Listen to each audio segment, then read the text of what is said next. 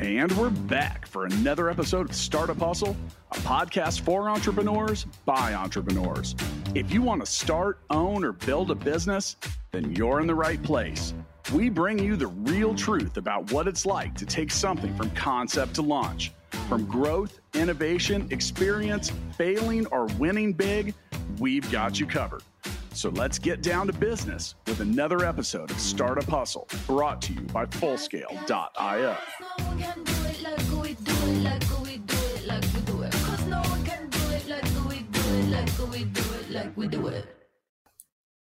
And we're back, back for another episode of Startup Hustle. Matt DeCoursey here to have another conversation I'm hoping helps your business grow.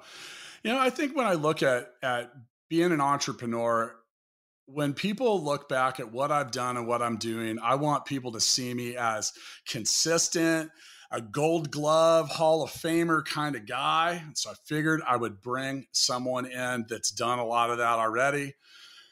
Before I introduce who that is today, today's episode of Startup Hustle is powered by Fullscale.io. Hiring software developers is difficult, and Fullscale can help you build a software team quickly and affordably and has a platform to help you manage that team. Visit fullscale.io to learn more. If you're not aware, that's my company, and we love talking to Startup Hustle listeners. So reach out. With me today, I gotta say, I'm I'm a little starstruck because I got one of my childhood and lifetime heroes on the show today and that's Frank White. If you don't know who Frank White is, let me tell you, and this is going to take a second because the man has so many accolades. Played for the Kansas City Royals for 18 years, five time Major League All Star, uh, was the first American League second baseman to win eight gold gloves. That's a lot of gold gloves. 1980, voted the most valuable player of the American League Championship Series and led the Royals to their first World Series. Did it again in 1985, nicknamed Smooth and Hoover he's the guy, super consistent. Frank White, welcome to Startup Hustle. Oh, Matt, thank you so much. I'm, I'm, I'm glad you reached out to me. Look yeah, forward. yeah, I'm really glad to have you on the show, and and and I got to say thank you for your continued commitment and representation of our hometown in Kansas City. I, I I'd struggle to find many names and people that do a better job of that uh, always was a big admirer of your work ethic and the consistency and stuff like that. So, you. you. know, here we are with a base with a ball player on an entrepreneur podcast.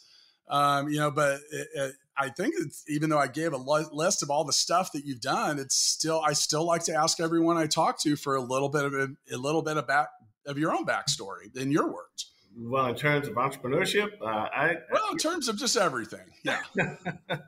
Well, I mean, my you know, growing up here in Kansas City, uh, I was uh, you know, we're talking a lot of years ago, and I I was always one of those kids that always wanted money in my pocket. Uh, I'd always uh, be have a shovel on my on my on my shoulder when it snowed, a rake on my shoulder when the leaves fell, and, and a lawnmower in the summer. So I was always looking to make extra money, but didn't have didn't have any thoughts of uh, that being entrepreneurship or putting together a lawnmower business or whatever that might be. But I know people that have, and they, they're very successful at it. And I know players that have started their own businesses, and and, and so they are happy that they were happy doing that, and some of them are still happy doing it. And so my my uh, entrepreneurship now is just being able to do as many things in life that I never thought I could do, and and just challenge myself uh, in, in, at, at every level. You know, we, we had uh, another former Royal, Jeff Montgomery, on the show once and actually talked a lot about the entrepreneurship that athletes go through because you're and well you may have an agent or whatever but coming up like you're your own product. You are your own startup. You know what did that look like for you coming up uh, uh, to the major leagues? And and what did you learn from that being your own business? Well we had a i had a different start than most guys. You know i i wasn't a draft a high draft choice. I wasn't even a draft choice at all. I mean, I was one. It was just me saying, when I was 19 years old, I've always been curious. I always never have been afraid to take a chance, and I decided when I was 19 years old that I was going to go down and, and try out for the Royals. And I asked my boss for a couple of days off, and, he, and I went down, tried out, and and they were starting this experimental baseball school in Florida. So they selected me to go to this school, and and then I, I realized, okay, I, I didn't have all the formal training uh, that most kids have today, and but I knew that I was a good athlete. I just didn't have all the fundamental stuff down to to be able to do what I need to do. But being in that school and and and working six days a week on fundamentals, and once I got the fundamentals down, then I I'd say a good example is I was a month from turning 20 when I went into the academy, and this is after playing like 30 games in the summer, and I was in the big leagues in, in, in 73. So it, it just it, it happened that fast for me. And then once I got to uh, the major leagues, then if you want to count this as being an entrepreneur, I, I, said I was a shortstop, and I looked around and I saw the second baseman was older than the shortstop, and I said, well, looks like he might be retiring a lot faster than the shortstop. So I said I better learn how to play second base. So I went back to AAA, started playing second base. I uh, the next over the next three years, I went to Venezuela in the winter two years, and went to Puerto Rico one year. And then in 1977, when after 76 season, Cookie retired, then I was able to play uh, second base on, on a daily basis. But but from 73 to 70, 76, uh, we had no free agency. So we basically had to take whatever the owners want to give us. So we didn't really have any say over really what was going to happen to us until we went through a few strikes and got better benefits and got higher pay. And, and then when uh, free agency started in 1977 and everybody in the open market uh, came into play, then that's when you really saw – uh, how much value you had to your team as a player, and then you marketed that the rest of the way. You look at so many people as entrepreneurs or startup founders are trying to develop a little street cred. You know, you talk about a lot of us are, are pretty young when we start our, our business and you're swimming upstream against the experience you don't have. Uh, that I think that that applies to your story. You talk about the I, I, think that it's probably fair to assume that like a number one draft pick is going to get maybe more opportunities or faster than an undrafted player. uh, you know, did did did you have a chip on your shoulder? Did that did that motivate you? Did it make you want to make up, wake up, and prove everybody wrong? Or I mean, I think that what what I wanted was an opportunity, and I feel like if, if you get an opportunity and you're a good athlete and you put hard work with that opportunity, then good things happen. Uh, the only thing that a, a, high draft choice would have over what I did was they would get more money when they signed, obviously. Where I signed, it was fifty dollars a month, and yeah. so they would they would probably get they were probably getting back then a bonus maybe was like thirty thousand a year, and so I had to work hard to get to where I wanted to go. And so you do you do have a chip on your shoulder. I mean, you, you wear it well, uh, but you know that when it was time to practice, you had to practice. You know, guys wanted to go out and and, and hang out. I said, you guys hang out. I'm gonna, work out first, and I catch up with it. So I got real selfish about my workouts, and I didn't want to I didn't want to miss anything, and and so mainly you just you just say, hey, you know, we all you got all these guys who are trying to get to the major leagues, and everybody's to take a different path to get there. So you had to develop your path, and uh, and that that started with getting the right roommate in the minor leagues and and and things like that, and and just making sure that uh, you don't you don't get off track, and because you, you can get off track very easily. What's an example of something in your practice routine that you, uh, yeah, I find that people that are diligent about that kind of stuff, often their their teammates and people around them kind of poke fun at them sometimes. That you know, like you just hear the stories about the basketball player that shot 250 free throws and didn't leave until he made 30 in a row, or so. I would I'd still be there shooting today. But was there was there something with your approach that that everyone was like, wow, like he's that guy? Well, to me, it was about uh, your routine, your you know fundamentals. Uh, you know, from I, I, would go out to a handball court and I would throw balls against the wall to work on my fielding technique.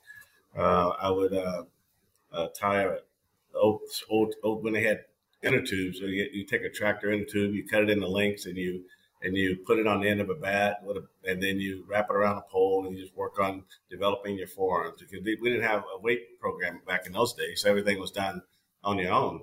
Uh, so I think the big main thing was just uh, ground ball, left the ground ball, left the ground ball, until you got that technique down. And and when I uh, got the second base job, uh, my, my my thing was I always wanted to be the best defensive second baseman play the game. That was my goal. And when I got a chance to play every day, my first year I made seven errors and won my first Gold Glove, and then I won uh, six consecutive Gold Gloves from there, and skipped a couple years, and then came back and won two more. So I, I just want to be the best, and and I uh, I think that to be the best, you have to put yourself in a position uh, to to get there. But and you want to be good, and but you want people to like you for being good. So you have to be a, a little humble at the same time, uh, and you got to give credit where credit's due. Uh, but the main thing is when you compete, you, you compete as hard as you can. You, you, mentioned finding the right roommates. I want to talk about that for a second because there's this really strong belief in the current world of self improvement and achievement that the people that you're around, the mainly the five people that you spend the most time around, you kind of end up being the average what's in there. And you know, with that, I, t- I personally take that seriously. I try to remove myself from people that are negative or people that just kind of I don't know. There's some people that lead you down the wrong path, and I know that in pro sports there's a lot of temptation and, and things that that go on you know like what what what do you how what made you at especially it sounds like you did it at a pretty young age too like i don't think most young 20s anyone is like you know what let me find the most responsible or hardworking person to be a roommate with but what what what made you want to do that or what did you learn from that well, I was I was married at the time and had my first son, so uh, even though we were separate, that gave me some balance. But uh, I had a strong respect for my parents, and and they basically uh, you just have to be humble. The same people you meet going up, you're going to meet those same people coming down. And really, I just wanted to say, uh, just really just put myself in the best position to uh, uh, to uh, to do what I need to do, and and it's all started with just making a commitment to yourself uh, that you're going to be the best uh, when you are coming through the minor leagues, and if you're going to be an everyday player, then you don't want a room with a guy that doesn't play every day because that guy may not come in on time and that type of stuff. And the same way in the major leagues, you you don't want a room with a guy who uh, does. If you every day, you don't want to room with a guy that doesn't play every day. And so you always want to have that routine of going to bed at a certain time, getting up at a certain time, uh, hearing the same, hearing the, the, conversation that you hear. You want it to be uh, good conversation. So you room with guys that play every day. So the conversation is, is one way. So if you room with a guy that doesn't play every day and, and he's worrying about not playing and so forth and so on. So it, it keeps you in another mindset that, you don't want to be in on a constant basis. At least, at least I did. So you mentioned, you know, the strong desire to want to be the best de- player you could be, and and especially defensively. And and you weren't you were a pretty good hitter too, man. Like that's let's. I mean, the bat the bat was working too. You see a lot of guys that win Gold Gloves that also hit 208. That wasn't you either. Now, when you when you're in this phase, like you mentioned, winning a half a dozen was it a half a dozen Gold Gloves in a row? Uh, I won six in a row. Yes, six in a row and then you didn't win a couple. I think it was like, three. It was a three three years I didn't win. So that what that happens a lot to. I mean, that's not an uncommon thing, and and to be able to. So how did how did that affect your thought process? Because uh, some people get defeated by that stuff, and and some some people I know a lot of people too. I'm actually one of them. I'm not okay, I'd love to win gold gloves and awards, but that's not the that's not really I don't get up wanting to do that. I know that there's a legacy item to that, but but like when you went through winning for a, a bunch in a row and then you know, I think it says something to come back and win them again. But well, what, did you have to make any changes? Like, how did that affect your thought process with that? How'd you get back into that into that Gold Glove phase of the game? Well, I think the one thing that every year, every year I tell myself, uh, just be the best. Uh, I don't uh, uh get into what if I don't win, because uh, I always feel like if people got to vote, then you might as well let them vote, and see what happens. Uh, you don't want to set yourself up for a big letdown. So when I didn't get it, I just I just said, well, I had a good year. We move on to the next one, and then after three years, I came back and won two more. So it's it's uh, just stand with it, uh, stand confident in your abilities, and, and and hopefully that other people will see it. Now, there was one year, I think 89, 88, 89, uh, where I was about 38 years old, and I played 150 games and only made four errors. And and they were four throwing errors, four different first basemen. So I went the whole year, and never missed a ball, never missed a throwing ball, never missed a ground ball. And I thought that would be the year that I would get my ninth Gold Glove. Uh, and after only making four errors, and after 150 games, and Harold Reynolds won won the Gold Glove with 17 errors. So so you just don't know when your coaches and managers are voting. So maybe they didn't believe what they were seeing at my age. So, so, I think the thing I've learned with the Gold Glove and MLB is that it often is, has a, a lot of gold bat in it as well. you know, yeah. I, have always found that to be interesting because I keep I don't I, I, I couldn't tell you who won last year's Gold Glove at second base, but I've noticed that a lot of times that that a really strong offensive year sometimes helps winning the Gold Glove. It, it does it does help, but I, I think too. Uh, uh, it, by today's standards, uh, it's hard to get an error anymore. And and I, I, think if I played by the standards they're playing with today, uh, it would have been a lot easier to play. Meaning, you think that uh, they'd give you an error a lot faster then than they would now? Oh yeah, I think that, I think the uh, uh, the accountability was a lot higher because you wanted to make plays for your pitcher and and I think today if a ball's hit hard and a guy doesn't catch it, then it's not, it must be a base hit. You know, when I when I played, we used to say, hey, if the ball's hit hard, that doesn't mean not supposed to get caught. So so we had different standards. Uh, you know, we and then I think that is uh, one thing I noticed is that uh, if a guy lays a ball or if he doesn't get in front of a ball uh, and the ball's hit hard and, and it's a base hit. So you're always penalizing the pitcher at that point. So 18 years of major league service is extremely long. It, that I mean, that's a heck of a career. I think. I mean, well, first off, people, like you said, most people just want to stay relevant, stay in the league. was there any was there any point along the way where you thought about quitting or retiring? No, no. I um, I was always in good shape. I never had any uh, any serious injuries. Uh, in 18 years, I was only on the disabled list three times. I had two pulled muscles and a broken hand by being hit by a pitch but didn't have. That any, might be the most phenomenal stat out of all of them. Honestly, that's a lot of games. Yeah. So, so I never had a bad knees or bad ankles or bad shoulders or bad back. So even playing on turf, but I worked out year round. I did tons of sit ups, tons of uh, push ups. I mean, I just kept working all the time because playing on turf, you, you, you have to be your core has to be strong. Yeah. And so I stayed with that, and and um, you know you get your one or two day things here, but for the most part, uh, I was on the field and I think I played 200, 2,334 games. Uh, I think the turf the turf that you were playing on compared to what they call what turf is now are way different. You oh were you were playing on that green carpet that they have at the driving range. that, that, yeah, that was that was about what turf was back then. That, that first year was horrible. I mean, no. they I mean they put a, a, a piece of padding down like you're laying carpeting in your living yeah. room, and they had no drainage. So when it rained, somebody hit a ground ball through the infield, you had to chase it because it'd get waterlogged and wouldn't make it to the outfielder. And then they get these Zamboni machines, the Zamboni machines that suck, that suck, that suck the water up. Is that what they use then? Yeah. Oh, and, oh, wow. and, but in the oh, process, you were you were uh, crushing the, the, padding, and after a while, it just felt like you was playing on concrete. I mean, I had to take my spikes and get them ground up to the grinder and just get them uh, as short as I could so my ankles wouldn't roll over. So, but the second turf they came out with was very good, and and I really I really enjoyed playing on that. That would have been what the is that the early '80s at that point? Uh, no, before that. So I'd okay. say uh, late '70s probably. But okay. it was it was really there was there was one year George Brett. It was when he was playing first base. I Remember, he tore his ACL, and that was kind of a it was a turf related thing. That might have been more in the late '80s. Yeah, I mean, we had turf uh, my whole career. Yeah. So we never we never had grass while I was there, and and we go to places like Minnesota. It was horrible. Seattle was horrible. Uh, Toronto was really, really bad. So a lot of people just didn't have the knack of uh, of doing it the right way. They run the seams the wrong way and things like that. So, uh, but that second one we got, they had uh, underground draining, so we didn't have to worry about pooling water things like that. So, I mean, I wouldn't I wouldn't have changed my career. I mean, I, I, I was I was I was really love playing on turf because it showed all the skills that you had, your quickness and and, and things, the range things like that. So I really enjoy playing on turf.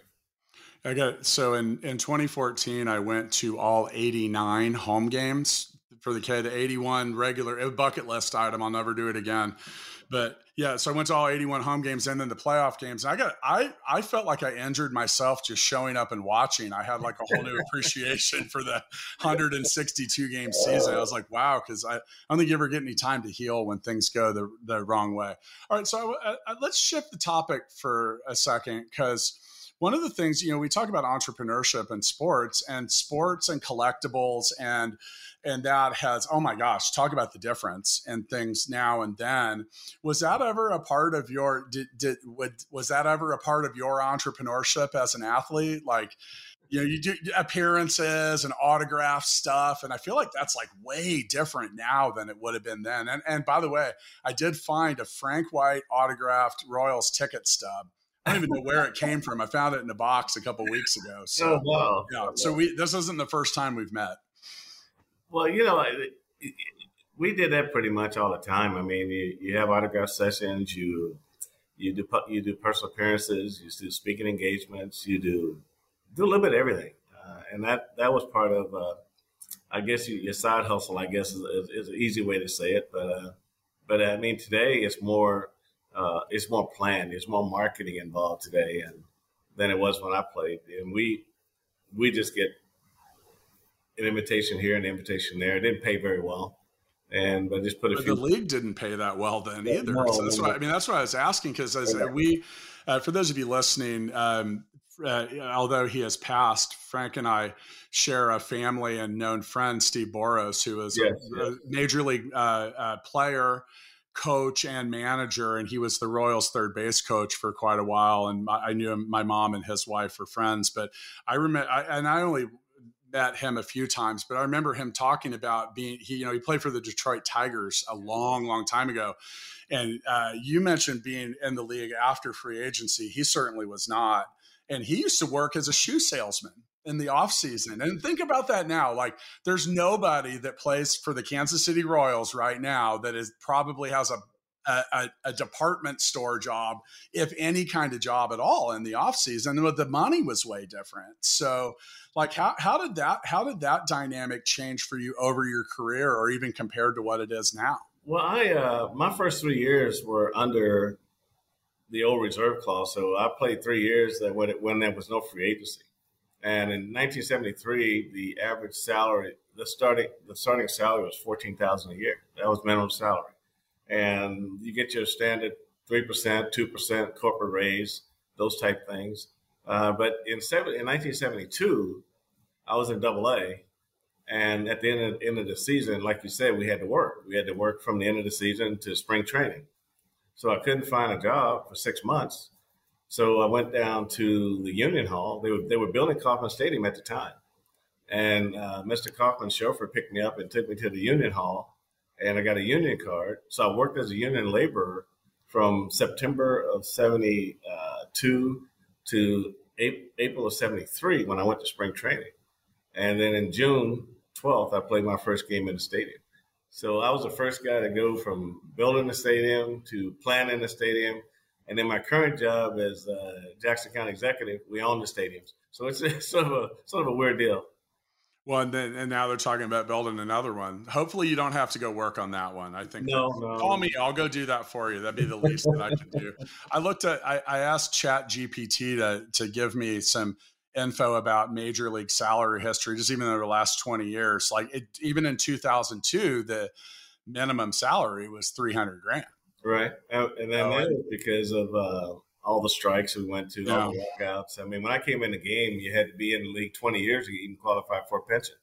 And and so we we got it down to five years, and then finally got it down to one first day.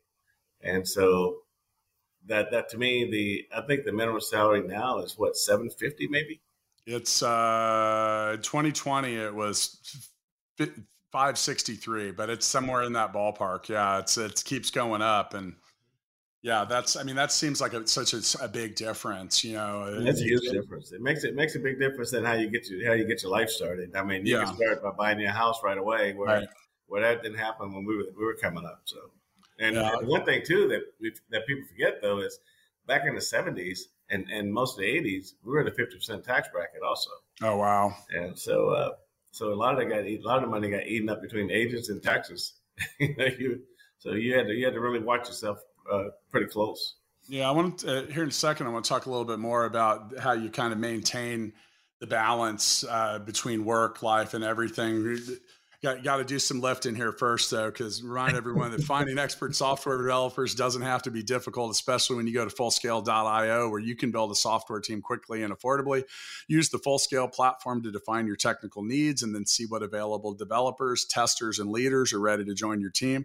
Go to fullscale.io to learn more. I get in trouble if I don't do that. So, oh yeah, yeah, I yeah. can see that. I can see that. Yeah. no, that's uh, well, you were you were uh, uh, one of my favorite commentators for years too. So I think you you get that.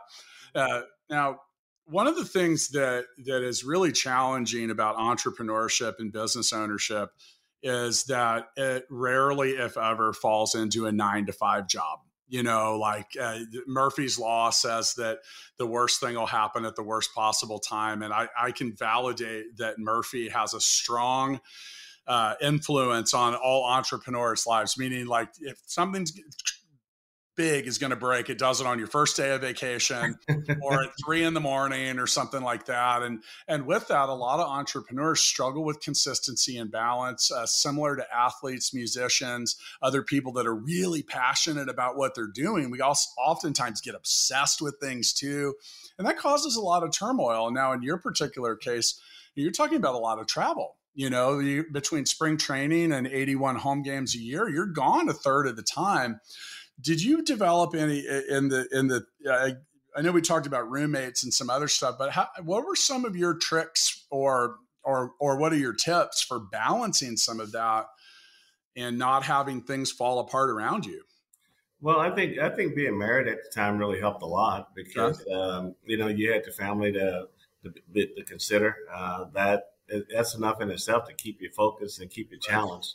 And I just wanted to be able to uh, uh, be the best player I could be. I mean, uh, I think that um, you really just have to um, go fall back on your uh, the principles that you were raised on. Um, my mom always said that you know if you if you value your relationship with your parents and and when you have to make a decision, always ask yourself, what will my parents think?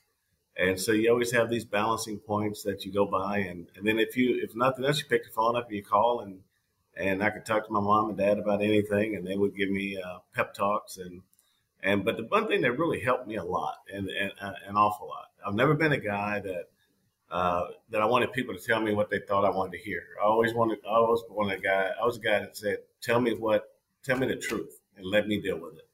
And and and Hal McRae was my teammate and Hal was the guy I trusted most. And I would go to Hal and I'd say, well, no matter what I ask you, I want you to tell me the truth. Don't try to sugarcoat it. Whatever it is, just let it go. And I really felt like that that kept me balanced. I think that kept me from uh, taking mediocrity and trying to turn it into something good. And and it just and, and I think it held me more accountable uh, for being on the field, accountable to my teammates, accountable to the game. And and I really felt like uh, that was the balance that I needed was just just make sure and, and just getting up every day and knowing that somebody's expecting you to be at a certain place at a certain time doing a certain job. And and I just I just focused on that. And I, am Hal McRae to a lot of entrepreneurs as well, and I've learned. You know, I tell you what, I've learned a couple things with it because, and I say that I'm the guy that people call that. It's not uncommon for me to have, start a conversation. Hey, Matt, I'm calling because I know you'll tell me what's up. You won't sugarcoat it and whatever, but I've, I, but I've also ruffled a lot of feathers with that, and so when people call me and ask me that, it's okay. I, first off, remember you asked. Second off, I'm not going to tell you what you just, I'm not going to tell you what you want to hear. And I'm also not going to argue with you about whether or not I'm right or I'm right or wrong. Because some people like they ask for the feedback, but they don't have that that you tell them, and then they want to prove you wrong. They're like, "Oh, but you're wrong." I'm like, I, maybe I am, maybe I'm not, but that's the way I'm seeing it. Now, whenever anybody that's in a, in like musicians and athletes stand on these stages that we all uh, all look at, and in this, man, I'll tell you what, uh, I'm sure it's a lot different when you were playing, but I don't know how people do it now because there's a million chat rooms, comment threads, like all this stuff. What what you, what is your advice or input or experience about dealing with other people's commentaries? Because I think in the history of commentary, there's always been haters. well, that's true. That is true. You know, when I uh, when I played, I uh, once you set a standard of play, then people expect to see that standard of play right. on a year in year out basis. Because people say, "What was the most difficult thing about playing the game? Was it the 95 mile an hour fastballs? Was it slider? Was it curveballs?" No, it was it was it was maintaining that standard of play that people wanted to see on a nightly basis. To me, that was the most difficult, and and I think that uh, it wasn't hard because I was surrounded by good players, and and we knew that we had a good team. We knew we had a chance to win when we went out there. All we had to do was do our job, and and I was never concerned about the manager, who the manager was. I, I said, all, only thing the manager can tell me in spring training is I go in there, I go in the office, I'll say, okay, what do you expect this year? He'll say 140 games. I'll say, fine. And I'm out of the office. So I figured if a manager put me in a lineup, then whatever happens to me is my fault because and I because I control what goes on at that point. So if you ever if you never get in the lineup, then you're going to complain a lot. So to me, it's about I don't care who the manager was, as long as, as long as my name's in the lineup, and it was it was on me whether I was going to be in there the next day or not. So I, I just wanted to make sure that I uh, I just was focused on uh, on my accountability and, and and and and being able to take good constructive criticism is something that's difficult for a lot of folks.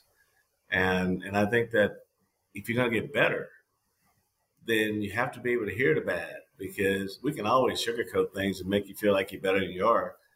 But if, when you tell someone where they need this, the self improvement or whatever it might be, or maybe go to a different business model or whatever it might be, this was not working, whatever, then they've got to be, uh, first of all, in a position where whoever's giving them the information, they trust them. And and if that if that's the case, then making that switch is not hard. But if you don't trust the person that's bringing the information, then you're going to go a different direction. Yeah, the advice I give people a lot is listen for when it, listen for the echo.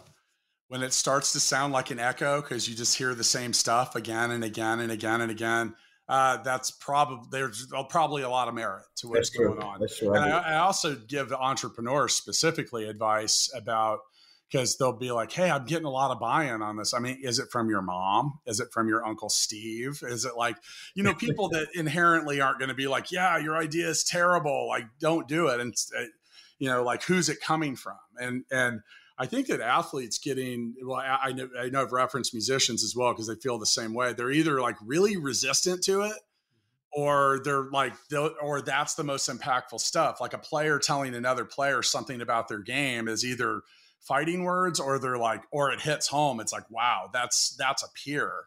Uh, did you find that? Like i it's you're you're very humble and i believe that you could listen to it but i know a lot of guys aren't. Well i think i think i think first of all um, i think if somebody was to come up and just start banging on something that i know is not true then i'd probably react a little differently. Uh, sure. But, but the main thing is i asked for it you know i'd say hey, this is what i want but I only did it with one guy. I would never do it with two or three guys. Just one guy that you trust, and and and that that really helped me a lot. Uh, because if you're going to get better, then you need to hear the things that you need to hear to get better. You just can't. You're not going to get better if you keep doing the same old things and fail in the same old way. If someone has a uh, hey, make this make this change, make this try this, try that. You, you practice it and, and, and it comes to you sometimes. Sometimes it don't but but you got to be able to hear it in order to be better. And I mean, I would go into a game in a three game series, four game series, whatever it might be, and I would go to the second baseman on the other team, and I say, hey, look, I'm gonna play you for three days. I'm gonna play you for four days, because I always challenge myself that way. And and I was always uh, a disciplined guy. I mean, I never uh, got out of control. I mean, I played 18 years and never got kicked out of a ball game. And and people say, well, why? You know, people say, well, maybe you didn't care enough, maybe you're not fiery enough. But no, it's, it's knowing what you're what you're there for. I'm there to play, and I would tell my manager if I don't agree with something out there, I'm going to let you know. But if I don't see you coming, I'm going to walk away. It's your it's your job to get kicked out, not mine. So I, my job is to play. And so when I had those guidelines for myself, then I uh, I stayed I stayed with it the whole time you were a manager for a while. Were you better at getting kicked out in that scenario? Oh, I got kicked out on rookie ball. Yeah, managing. I tell you, most times you get kicked out, your players get you kicked out.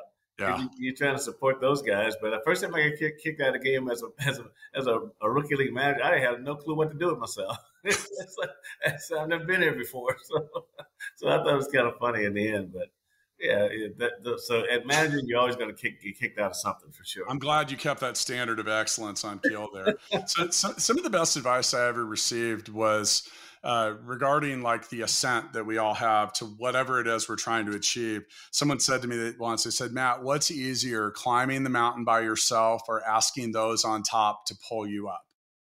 And uh, that was like one of those moments for me coming up. I was like, whoa, it's like in the Matrix, like spoke to the Oracle and I had this secret key. I, I, tell people a lot of time after I heard that, I spent all my time looking up and yelling, can I get a hand? um, and, and I got to say, there have been amazing people that took an interest in me for reasons I couldn't explain. Some of it was maybe just because I asked or they saw something in me uh, shout out a few of the guys or, or, gals or whomever that that were that that pulled you up. You know, uh, your coaches always got to got to come first. I mean, those are the guys that are going to get behind you, and those are the guys that are going to push you. And and and in the minor leagues, they they say, well, I, I had a AAA coach said you you'd be a, a, good shortstop in the major leagues, you'd be a great second baseman in the major leagues. So things like that, and then you just work, keep working from that angle. But but my biggest uh, uh, help came when I got to the major leagues. Uh, we had guys on our team that uh, were veteran guys. Uh, they were under the uh, they, they weren't free agent under free agents. They everything they got was going to be uh, at the end of the year if we won any extra monies. So, but but the advice I got when I first came up was uh, uh, Cookie Rojas told me he said, "Well, when you learn when to do something and when not to do something, you're gonna be fine." And I didn't have no clue what he was talking about Uh, when I started playing the game then I realized what he was talking about was your decision making. Once you learn how to make good decisions, then the game gets easier for you, and, and you learn how to you, you learn how to win. Uh, John Mayberry, he said, "Hey, I don't care if it's sun shining, I don't care if it's raining, snowing, cold, I don't care if the ball hits a rock." He said, "If if if you, if, if you don't make the play and the writers ask you what happened, say I messed it up, and, and and that's all you can say. Don't try to alibi it. Just say I just messed it up." He said, because what you want to do is you want to make your mistakes and you want to admit your mistakes and then you want to get better from your mistakes. So these are the things that I uh, I learned from those guys. I mean, they didn't play in the gray area. They didn't say, "Well, what if this or what if that?" They say, "Hey, this is a do or die game. Either you do the job or you don't. There's nothing in the middle." And then we move on to the next play. So the accountability was very high back in those days, and simply because we didn't have free agency and everybody was on one year contracts, and and the big guys would say, "Your job is to set the table. My job is to drive them in. So you don't do your job, I can't do my job." So it wasn't like I go up there with a man on, on second base and I can't get him to third base for the big guy. It was like when I came to the dugout, nobody was patting you on the back and nobody was saying that's okay. They would say, "What the hell are you doing?" you know. So so because it was all about everybody's job and and that's what uh, I think. What that's what helped me more because I realized how important each player was to the team because we all played a role and we had to be good at that role. And and those guys, uh, they they they kept you in line. They they they wanted to make sure that you knew that this wasn't a a, a, a game where you don't get a bunt down. That you're gonna come back to the dugout and they're gonna pat you on the back and say, "Get them tomorrow," or they, they didn't play that way. You know, they they want they, they want to know why you didn't get it done, and so that so the so the pressure was always on there for you to you to be the best you can be at that particular time.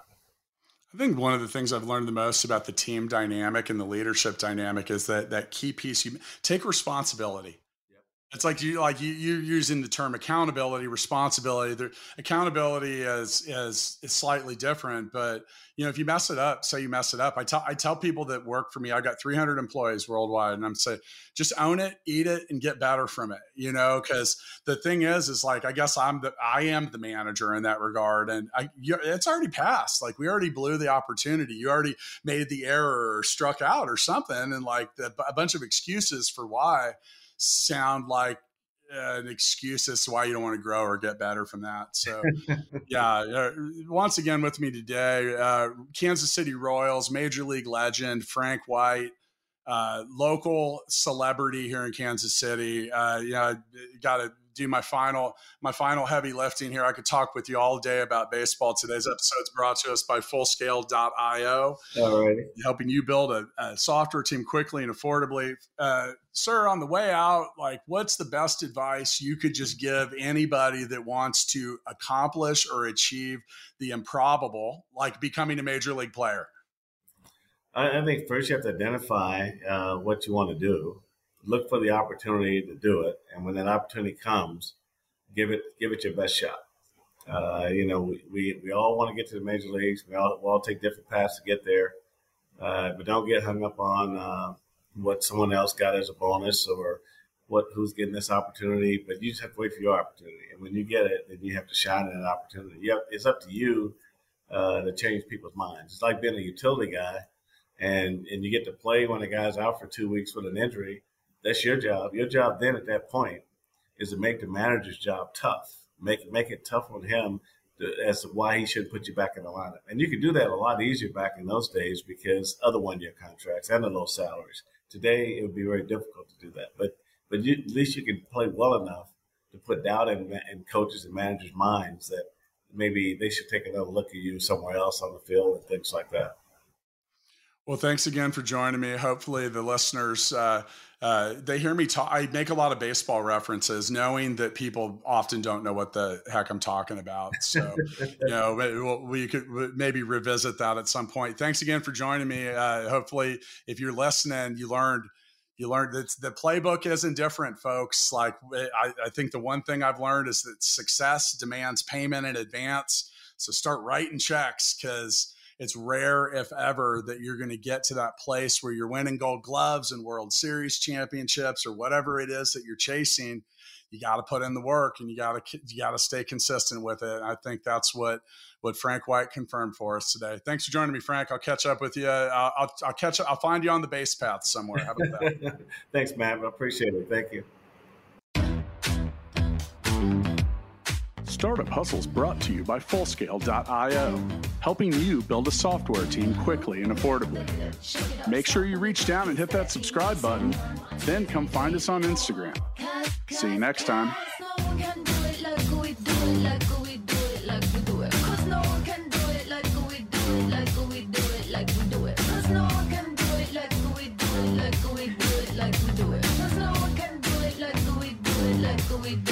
we do it.